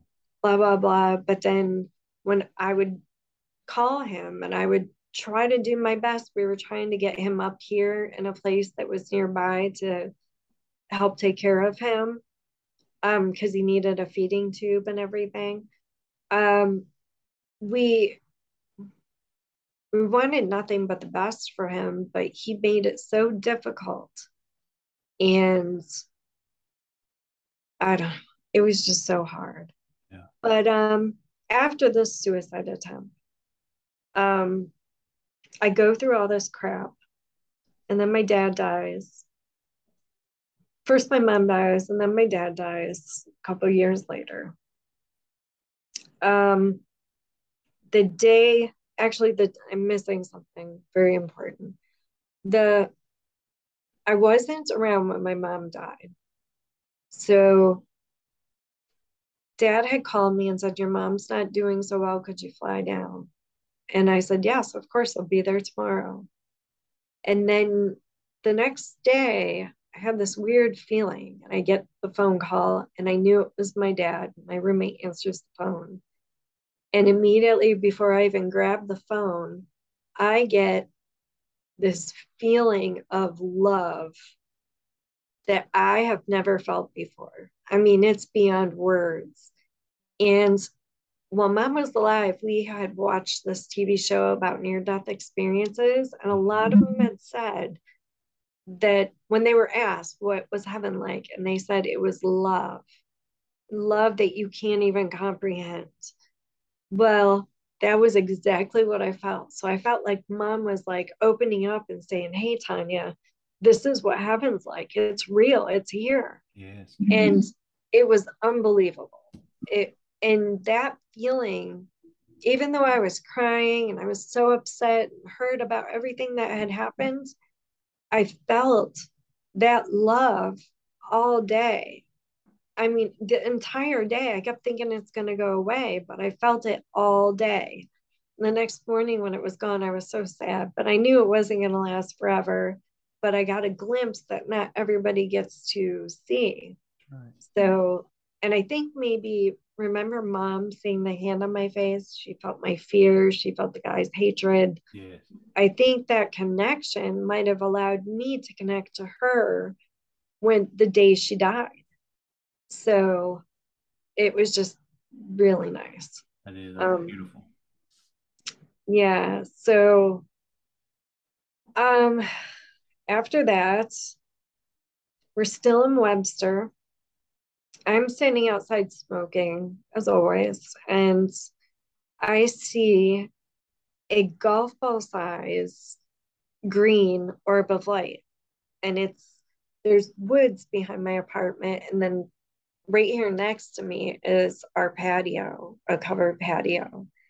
And you can see down there, and it's coming towards me. And as it gets to right past me, it's got this uh, tail that looks like a ribbon behind it. Hmm. And as it gets to right past me, it waits for the, it stops and it waits for the ribbon to catch up and then it just blinks out. And I just, I was just amazed. I'd never seen a green one before. No. I've seen white ones. I've meditated on love and God and things like that. And I've opened my eyes to seeing faint white orbs, pretty big, like about this big, flying, like playing with each other in my room. And I'm and they don't last long, but they're there. And it's kind of neat. Um and I just think that's my mom, probably and my friends just checking in on me mm, because I don't really know any other way to put it. And they're faint, so they're not like they weren't as bright as that green golf ball size orb, Right. but I didn't get a feeling from it either way. That was in 2020. So after that, I go see my friend wanted me to go see a medium. And I said yes. I've always wanted to see one, but I I just thought they would be really vague and just tell you, you know, oh, I see in the star chart or something like that. Right. This guy was not like that at all. In fact, he was kind of a dick. so, sorry. You're fine. he was kind of a jerk. Um, when we first met him, it was like he's one of those people, you know, you, you can take it or leave it, but this is how it's going to go. Yeah. He said, I'm just going to start talking when the clock strikes 12. And then as soon as the hour's over, I'm done. He goes, Sometimes when you hear me talk, you might hear someone else's voice. So he warned us of that ahead of time. So then he starts in. As he starts in, it's like my mom and dad are there. And I'm like, Wait, my dad's there? And dad goes, What? You didn't think I could make it? And I said, No. And it was almost like I was talking to dad yeah. by the way the guy was talking. Wow. And then he said, I had to go to purgatory for a while before they would let me see Ma. And it was just the way he would say it and everything. And I was like, wow, that wasn't a very long of a purgatory. But then I I know that time isn't the same for them as it is for us. Right. Yeah. Time. Time's just a uh, construct, right? Yeah. So for him, he was probably in purgatory quite a while. Right. So, anyways, I was happy that he ended up there. So he must be a good person after all. And probably not sick anymore. So that's good.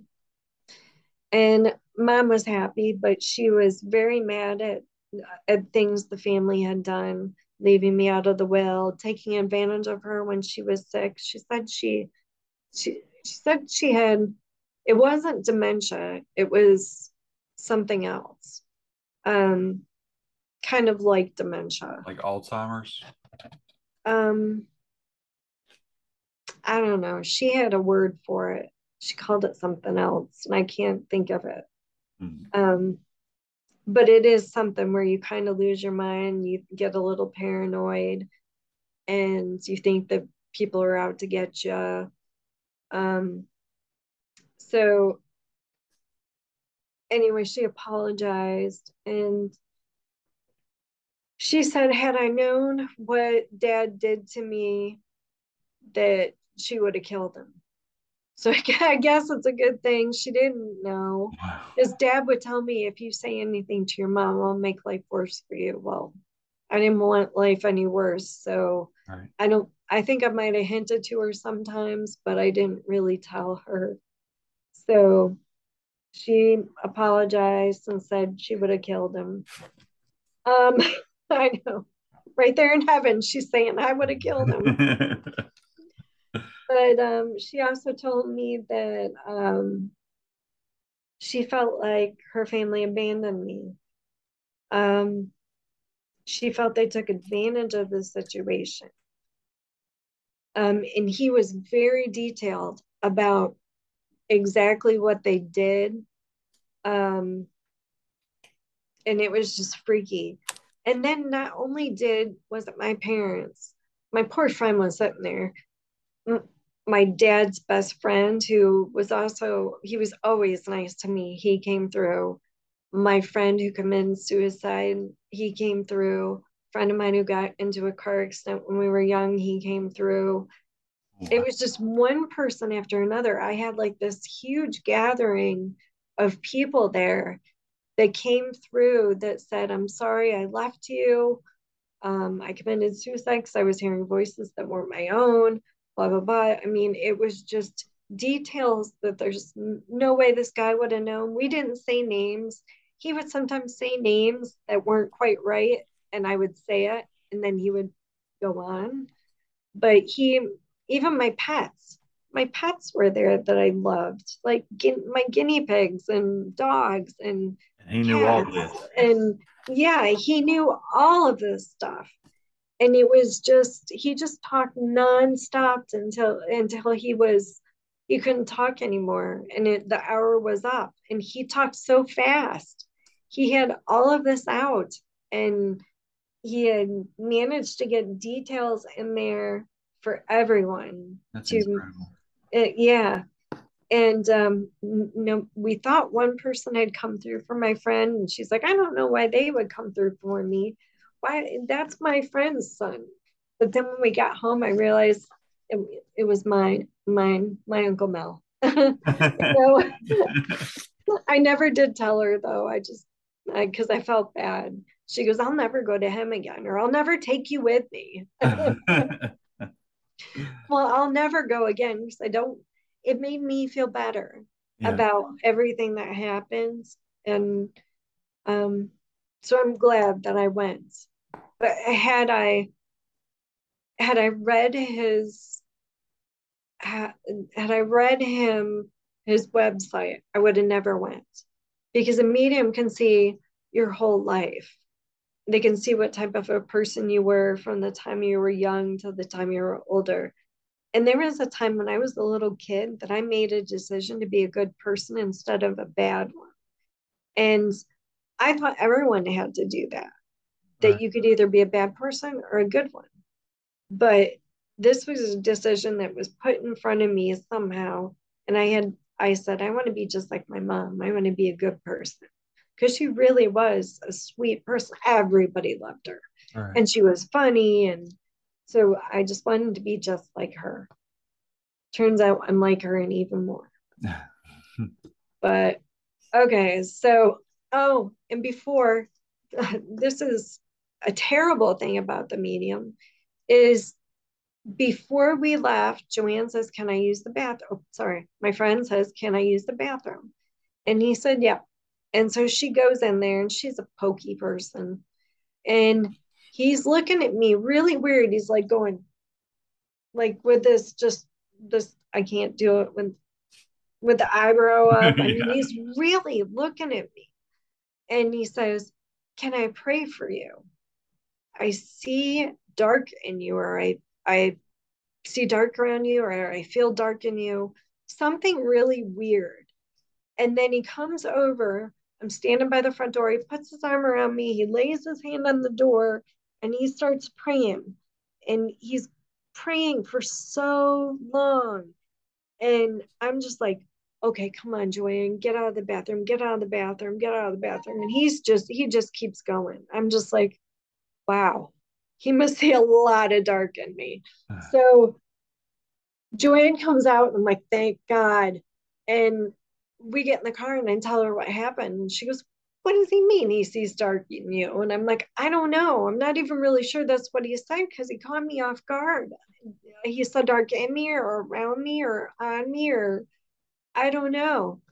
So that has been in my head since then. And I refuse to make another appointment with him because I just, you know what I mean? Yeah. I, he made me uncomfortable and I don't, maybe it was a gimmick to get me to come back. I'm not sure. But he was the real deal. So why would he need that? Because of right. course we're gonna tell people, hey, go to this guy, he's the real deal, even though he's a jerk. Right. But yeah. Mm but it may not even have been him being a jerk. It might have just, you know, he was coming through as my dad. So maybe he was, I don't know, some of the stuff that he said, I'm like, my dad would say that. I'm like, oh, maybe that was my dad. Right. So I don't know. Well, but he did seem like he's the the shit, you know what I oh, mean? Oh yeah. Oh yeah, he probably knows he, that, you know. Yeah. Uh well let me ask though, when he was praying, uh, do you remember anything he was saying, or was it not praying? Not one word. Okay. Because my thoughts in my head were going so fast. Yeah. Joanne, come out of the bathroom. Joanne, come out of the bathroom. That it didn't. I I couldn't even understand what he was saying, mm. and he caught me off guard, and I was scared. Uh, and then he was touching me which was weird. Yeah, he had his arm around me. Yeah. So I'm just like, this stranger's got his arm around me and he's praying. And I just want her to come out of the bathroom. the the reason why I asked that is you said you you weren't sure if he said evil around you or in you or whatever. If if he saw evil around you, you know, or darkness, yeah, it would make sense to pray uh, over you protect for protection. You know, like I was, oh. I was, I was hoping to hear a few words. Maybe he was reciting Psalm ninety one or, uh, you know, some oh. something to protect you. And it's, a, I... it's kind of a longer psalm. That's why I thought maybe that's what he was doing. well, I have anxiety really bad. Yeah. So he was just in my space, which immediately just wants me to get out of that space. I got And you. I'm a hugger too, but I don't go, you know, usually hugging strange guys, especially, you know, after the one incident. So, um, but Joanne, I guess we got there early and Joanne just walks right into the, he's in an apartment. She just walks right into his apartment and he's taking a nap on the couch. She he goes, boy, you're something. I can't remember the word he used, but it was just, I just started laughing because, you know, she is, she'll just do stuff. She just doesn't care. She's like, well, we got an appointment with you, but the, I live here. he said. so she goes, well, we knocked, but you didn't hear. yeah. So I don't know. Anyways, that that last part was just that has bothered me, and it that was in that was in it, I I think it actually might have been before 2020 when we went to the medium. So I've been thinking about this for this long. It still bothers me to this day. Right. So, but you see me. Do you see dark around me? I do not see dark around you. But Okay. you know, I'm not I'm not a medium. Well, I just want to know what I'm up against. okay, I- any more questions? 'Cause I got more. nope. You go. Okay. Okay, so we're talking 2020, 2021. Um, so I am outside smoking once again. I'm looking up at the moon and it's daytime. And you know how you see the moon out there? Yeah. when it's daytime up in the sky and it was absolutely beautiful picture perfect i wish i had something to take a picture of it and all of a sudden i see this huge airbus fly over and we're not too far from the airport but you usually don't see huge planes fly into that airport Um because it's a it's a tiny one of the tiny it's a big airport but it's one of the tinier airports. But this is a huge uh bus and you can see the windows on it and it's just flying really low. So either i think the airport's that way but i could be wrong. That's north i don't know. Could be that way more towards that way so it was probably just taken off maybe is what i was thinking but then as i see the plane fly over i'm still looking up and I see this silver UFO Wow. that's like half the size of the plane flying faster than the plane was. It was like it was trying to catch up to the plane Right. and the sun was it was the sun was glinting off of it like maybe there was a seam on it somewhere but I wasn't sure. It, it was definitely spinning because you could see the glint every half a second or so. And it was going in the same direction as the airplane. And unfortunately, there's trees right here. So after I lost the airplane and after I lost it, I don't know what happened. The next weekend, I decided to report that to MUFON because that didn't sit right with me. Right. So maybe it was even a couple weekends after. I don't know. It was long enough for me to not know if it was a Saturday or a Sunday, but I gave him the time. It was around like 10 20 because of where the sun was at in the sky. It was still over there. So it was still morning. And um, he says, Well, the only plane, Airbus, that was flying was flying from someplace Chicago O'Hare to um, Europe somewhere. And it wasn't flying at a low altitude. And I'm like, then that must that wasn't the plane. And I'm like, you know, I don't usually see planes flying at a low altitude unless they're coming into the airport, or leaving the airport, you know, and they're swinging around.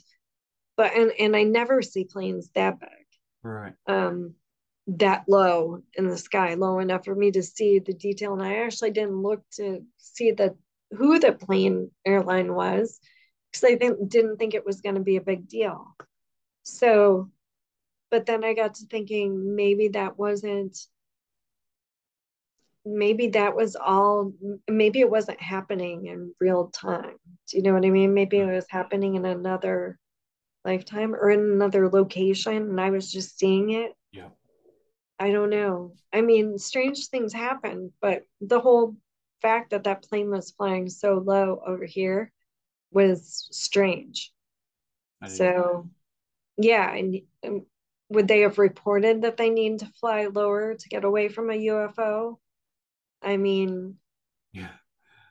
Yeah, I, I If- don't If, they did, they wouldn't tell us about it. I know. You know? Yeah, true. So they would have never said that the plane uh, descended to what, 10,000 feet, 9,000, or five, even 5,000 feet. It was low. So yeah, I don't know. I haven't seen anything like it since then. So I know, I know for a fact they don't fly, fly over here though. Right. So anyway, that was that one. And I don't report a lot of UFOs because I see so many. So they would just, I kind of told the MUFON investigator, he said, How many UFOs have you seen? I said, How much time do you have? He's like, Wow. He goes, You get to see them all this. He's like, I've never seen one. And he's in the area. So All right. I'm like, Oh, you have to look up more. He's like, I do. Um, Sorry, I, that's an alarm on my phone. I thought it was turned off. There we go. Oh, okay. So then in 2021, I decide to, I wake up in the middle of the night to use the bathroom. And um, my bathroom is right here in my bedroom.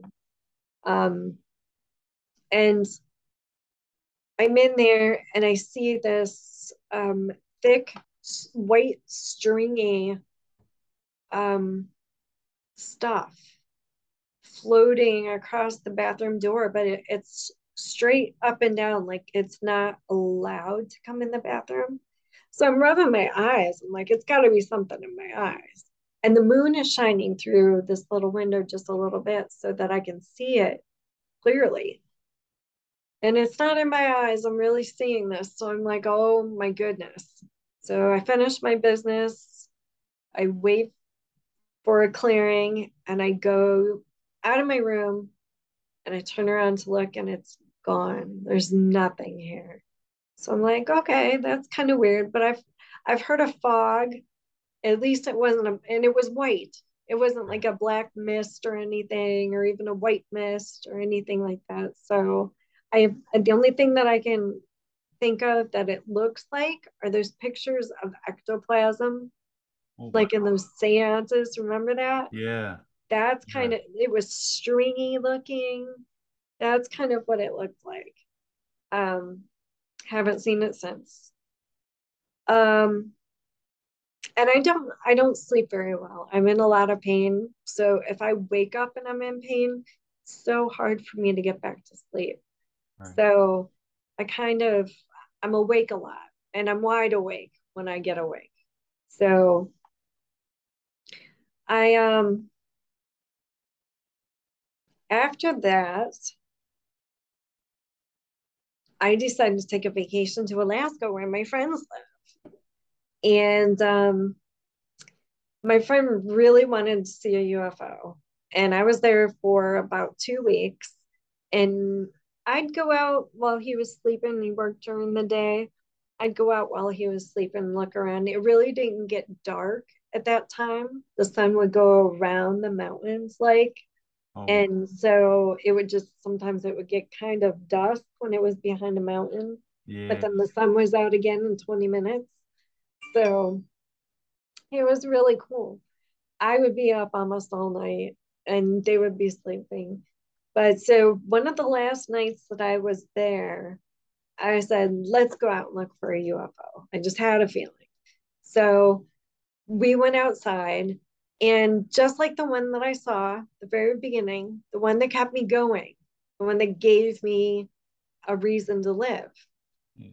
that one showed itself. Wow. And yeah, and he's out there and he's like, Well, and I said, he goes, I knew he was going to ask too. He says, What's the difference between that and a satellite? Because it was so bright, you know? Right. It's like, What's the difference between that and a satellite? I said, Right there. And I knew where it was going to be. I didn't even have to look. And he turns around and he looks. He's like, Oh, yeah, that's a satellite, definitely. And then he looks back again and he's like, Is it going to do it again? And I said, Sure. And it does it right then. And I'm like, I knew. And he was so happy. He goes, We can go in now. I'm happy now. I've seen a UFO.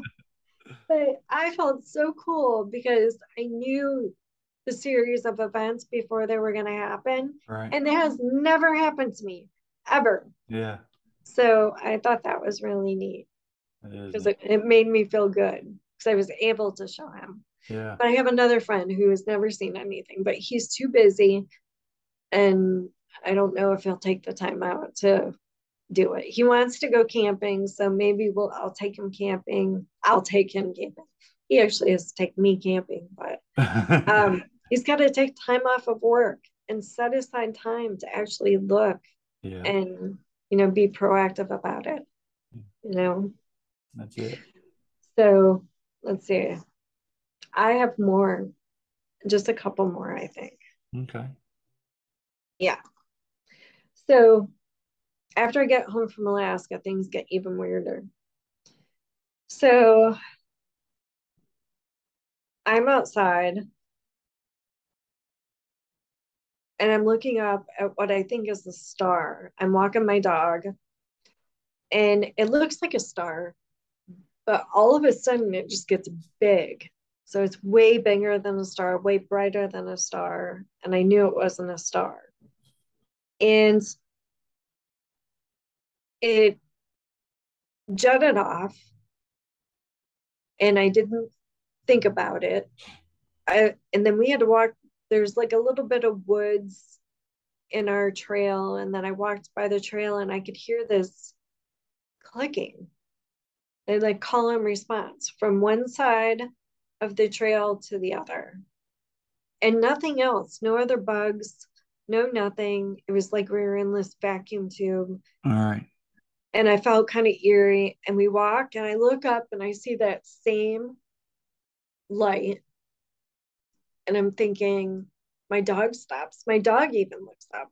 And we're both looking. And both of us ran to the rest of the way to my apartment. Mm. So when I get in the apartment, I'm like, well, they can't all be good. I just put it out of my mind. I forget about it. I don't know if it was this night or the next night because I didn't, like I said, I put that odd clicking and that odd eerie feeling out of my head.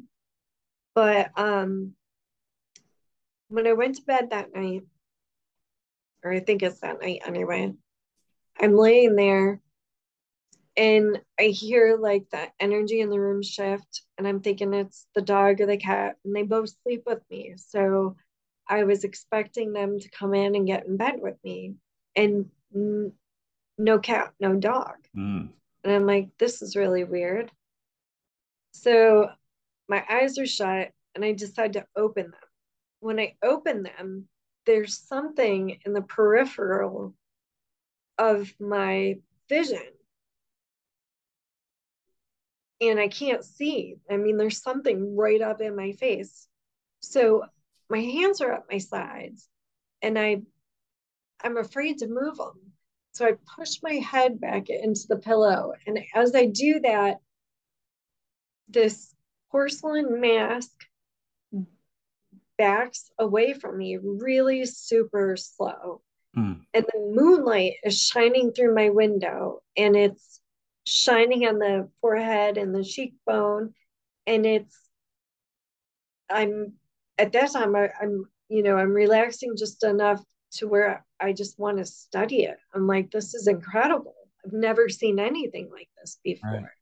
But it looked like a solid porcelain mask, mask, but there was nothing behind it. There's no eyes, there's no nothing. And as I'm looking at it, it backs into the dark corner of my room. And as it backs into the darkness, it's the darkness swallows it up. It doesn't like there's nothing weird uneven about it. It's like in a horror movie. Yeah. But I wasn't scared, but it, it just looked like the effects of like a horror movie. And I was just like, what are you? And nothing said, no sounds, no animals in my room, no nothing. I, I'm perplexed to this day of what that was. It was just the weirdest thing. And I did not, like I said, I had put the other thing out of my head. yeah. So I didn't think the two were related. But then I thought later, what if that was its way of saying these balls aren't going to hide you from me? Oh wow. Yeah. you know what I mean? Yeah. Like I'm out here and these walls aren't going to help you at all. Hmm. So I don't know about that one. And but I now I've heard of other people's stories of where they were sitting on their bed and they had the window open and this entity tried to get inside him. And that's kind of what I thought this entity was trying to do, get inside me. Right. So I don't know. You know, and I've I've had somebody before. Um, the episode I can't remember the se- the season or episode number, but I know it was called "Demon in the Bedroom." Mm, It was very similar to what you're talking about. The well, the way it ended was very similar. It faded. It was this over overly exaggerated smile, this evil looking face, and it faded into the wall and kind of like Ooh. up the wall. That's that's what it put me in mind of when you're talking about this this porcelain looking face and just Mhm. sinking into the darkness and it that freaks me out. I don't know how you weren't like enveloped. I wanted to study it. It's like anytime I come across anything that's different, I try to study it as much as possible because I don't want to forget it. I want it fresh in my brain. Like the, that mask, Yeah, I've never seen a porcelain mask that looked like that. I mean, the eyes were normal, but it had the littlest pointed nose and the littlest mouth. And I was trying to draw this, but I was drawing it with a pointed chin, but it didn't have a pointed chin. Later on, I actually saw the alien that would fit underneath this mask. It's in one of the books that I have, wow. and it um, but it it's an alien face with big cheekbones because Yeah. I was I was trying to draw it with the big cheekbones and the head just right. And I kept drawing the eyes too big. And I'm like, no, the eyes were more normal. And the mouth. And it was just, it was, and it even had a slit in there. Like you could actually wear it as a mask, even though it looked like it was made of porcelain. Wow. Yeah. And with the light, with the moonlight shining through the window, thank God the moonlight was shining through the window. Because if I had seen a porcelain mask in the dark, I don't know, that probably wouldn't have been as neat, no. but it was kind of cool.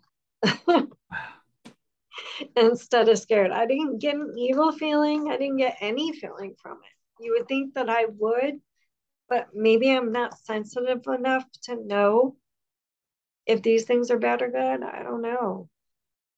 I don't know. That seems like that that feeling would be more of a uh, a primal feeling. You know, that that kind of fear. Yeah. I, Am I, I am I lacking my primal fear now? Because af- after I tried co- committing suicide in 2013, I lost my fear of the dark. Yep. I um I'm not scared of things that I used to be scared of. really. So, I mean it it did something to me that's different. Yeah. So maybe I don't have that fear like other people would have, but a, Yeah. more of a curiosity and I'm able to study it a little bit. Yeah. I Yeah. don't know. And then the latest, I think this is the latest and greatest that I've got. And then we're done. Yeah. The latest and greatest. Well, it's not the greatest, but I looked out the window of the apartment and like I couldn't sleep. Of course, I, I look up at the stars and thank heaven for the stars that I get to see and my beautiful trees outside my window. But I look up at the stars and I can barely see at first because it's so high up in the sky. But then I see this this thing, and I know he's sent you a picture. Yep, there it is. Yeah. It is, it looks like two glass cubes with two bubbles in them, but half of the bubble is another bubble. hmm And it's going really slow. And then it stops and it turns on its right axis, turns 180 degrees, starts going back almost the way that it came, just as slow, and c- continues like it's doing some kind of survey Right. of the land, Wow. which is kind of what I thought of the UFO that was going so slow and so low in St. Simons Island, too. hmm I thought it looks like it's just doing like a survey of the land, All right. but I don't know for sure. But it, this one was really pretty because you could, and I was shocked that the light was coming out of the balls, but you could still see what looked like a glass casing around them. That's that's interesting. Yeah. Yeah. I think you got Oh yeah, picture. yeah, I, I do have a, a copy of it, but I don't have it on my. Yeah, Wow. Yeah. it, it, uh, strange. I'm I'd never seen I've never seen a square UFO, I don't think. That I know of. But yeah. So I think that's it. Let me make sure I didn't miss any writing, but I think that's pretty much it. Yeah, I can't believe I forgot the whole condo thing with the boyfriend that woke up looking like the devil with a curled lips um, right in my face. Yeah. That was horrible, but I can see why I'd want to forget that. Yeah. Absolutely. Oh wow. There was. Oh, okay. I did forget one. No, go The ahead. apart, yes. Um, after the porcelain face thing, the next morning I asked my roommate if he had seen anything paranormal, and he said, Funny, you should ask. He said he was watching TV. He looked over and saw me walking to the sliding glass door and to go out to smoke. But he had turned his head back to the TV and then he didn't hear the sliding glass door open. So he looked over and there was no one there. So he thought, well, maybe I changed my mind. Then he thought, wait a second, she quit smoking. So it wasn't me. I was in my room. Yeah. So it, and he said it, he thought it was me, but he said, of course, it's he didn't have any lights on. It was kind of dark back there, so Yeah. He wouldn't have been able to see my face or what I was wearing. He just saw a figure walking. So it was kind of like it could have been the people who lived here before us both passed, All right. and they were smokers. So it just could have been one of them, Yeah. you know, habitually walking outside to smoke. Yeah. Wow. Yeah. Wow. Tanya, you've had so much go on. I You know, I know, and I'll probably think of more that I've forgotten, but Yeah. yeah, those are the good ones.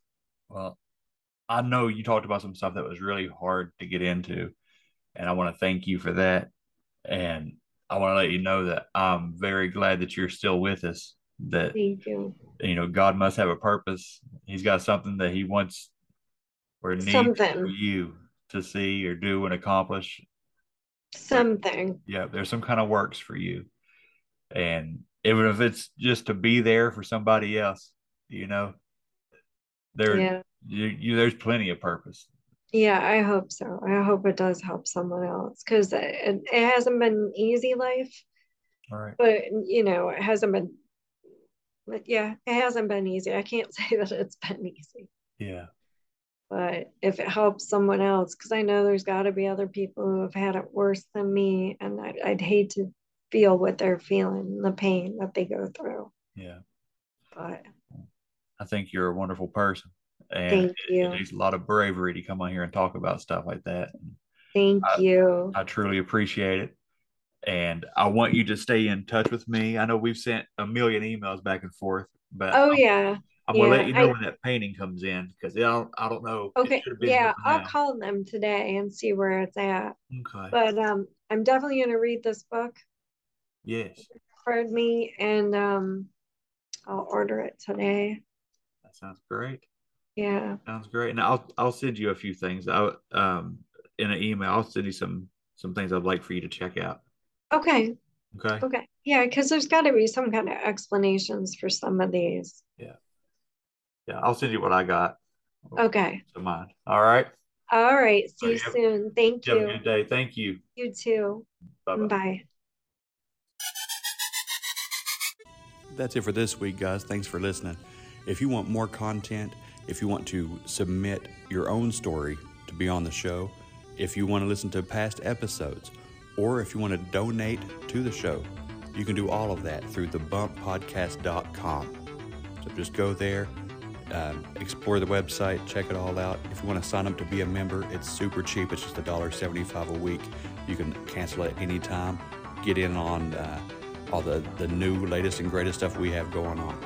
All right. So, again, thanks for listening. I love you. God bless.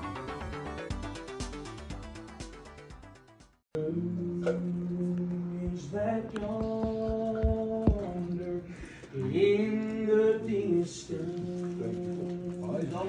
with his garment and snow with a voice that sounds like thunder walking on the street of gold his appearance is like lightning. Bless you, Dave. Setting high upon his throne. Has ten thousands times ten thousand sanctified, made it home. Glory, glory,